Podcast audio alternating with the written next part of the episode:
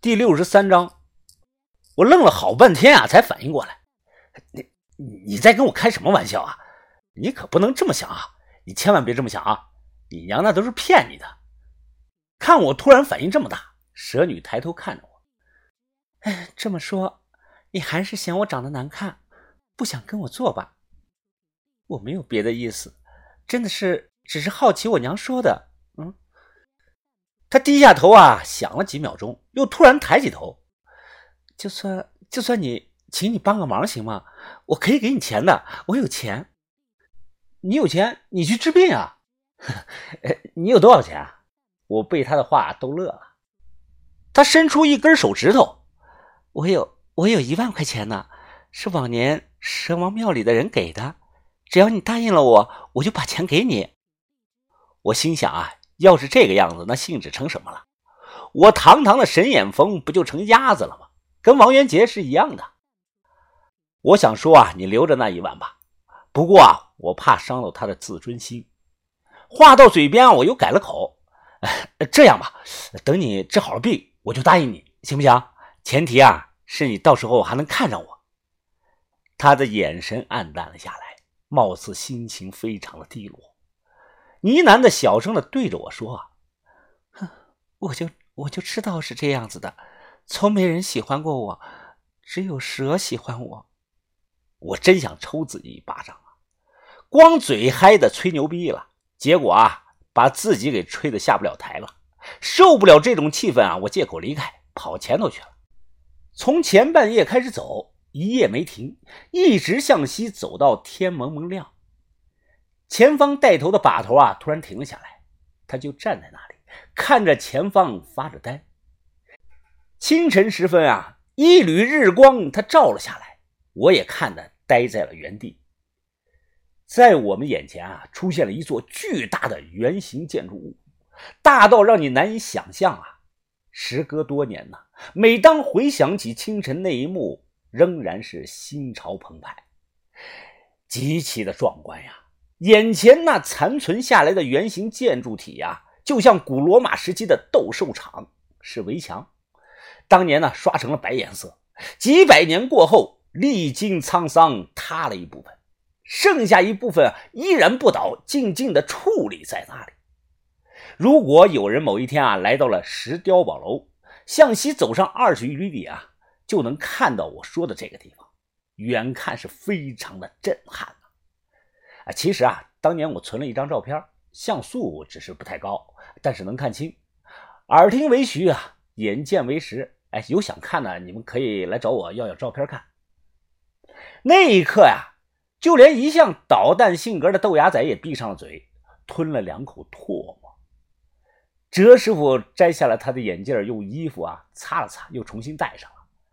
把把把头，把头，这这是我结巴了。把头睿智的眼神中啊，闪过一丝激动。他深深的呼吸了一口气。哎呀，看来我猜的没错呀，这里应该是当年逃难过来的西夏人的生活区。这里呀，就是历史学者们口中传说的西乌尔国了。把头情不自禁感叹呀：“看到那堵墙了没有啊？那是源于大西北的夯土技术。换句话说呀，石碉堡楼是瞭望塔。当年呐，一旦有蒙古人追来，炮楼那里给到信号啊，在这里生活的人会立即的撤走。”哎呀，哎呀，找到了，找到了，终于找到了！豆芽仔呼喊着，大步的跑了过去。他边跑边喊呀：“哎呀，找到了，找到了！我们要发财了，我们要发财了！”哲师傅摇了摇头啊，感叹的说道：“哎呀，真是难以置信啊！”把头看了他一眼：“哲师傅啊，这就是历史啊，历史总能给我们惊喜的。”当下呀，所有人背着大包小包。快步的跑了过去。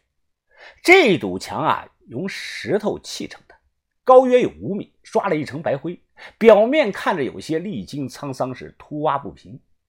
我轻轻的把手啊放到墙上，那一瞬间，我脑海中浮现出了许许多多西夏人的面孔，他们是有男有女，有老有少。男人是步履蹒跚，牵着高头大马；女人则是抱着孩子，坐在马背上，轻轻的摇晃着。我估摸着，这里直径啊，占面积最少有四个足球场那么大小，可能超过五个。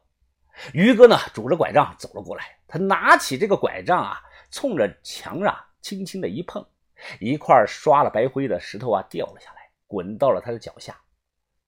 我们呢，从坍塌处啊。爬了进去，围墙内部啊是极其的宽阔呀。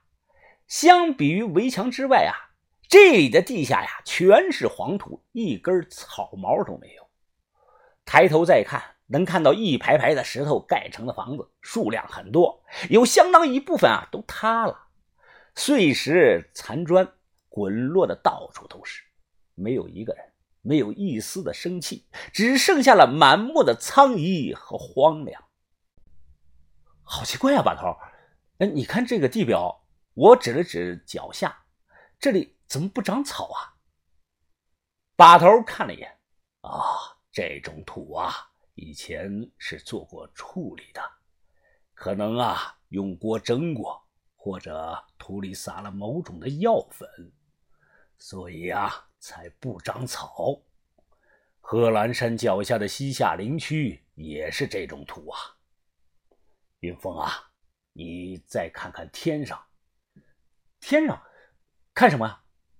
抬头看了有两分钟，我意识到了把头的意思，没有一只鸟从我们上方飞过。眺望远处啊，鸟群都故意绕了路，避开了这里。土不长草，鸟不飞过，这可是在四川山里呀。刚才我甚至感觉呀，自己又回到了银川的黑水城啊。短暂休息后啊，我们吃了东西，然后啊，豆芽仔急不可耐的拽着我去找宝贝。随便的找了间食屋进去，屋内啊有北方那种土炕，有些很老实的生活用品，陶罐木盆哎，可能是以前啊这里进过水，地面呢塌下去一个大坑。所有的东西都是东倒西歪，都落了厚厚的一层的灰尘。豆芽仔呢，翻了一遍又一遍，苦恼的说道：“啊，这、这、没有个什么值钱的东西啊，这连件带花的那个瓷器都没有啊，这没有那就对了。当年那帮党项人是逃难逃到这里的，命都快要丢了，生活条件能有多好啊？”豆芽仔又争辩啊。哎呀，就算是逃难的难民，他总分着穷人和富人吧？嘿，你小子这点倒是没错。这里啊，当年肯定也有富人，找到他们留下的东西，那我们就发了。那那这些陶罐还要不要啊？我马上摇摇头。哎，不要不要，最多能卖个几十块钱，要它干什么？去别的地方找找。我的目的计划是这样的：只要有人，就有死人。只要有死人，就一定有古墓。先搜了一遍这些石头房子，搜罗完以后啊，再打探坑找古墓。这里呀是当年的生活区，范围如此之大，也可以看作是一个小国家的遗址。天知道能挖出来什么稀奇古怪的文物呢？要是运气好，突然挖出来个妙音鸟，也不是没有可能的。我是根据事实推断的。要知道啊，当年李现是带着一伙党项人啊，从兴庆府逃出来的。兴庆府可以看作是明清时期的紫禁城，是西夏的皇宫。所以啊，别看这里是又荒又破，极有可能找到一些牛逼的古董啊。让我在这里住上一年，我都不想走。所谓是败诉其外，是金玉其中，这里就是盗墓人的天堂。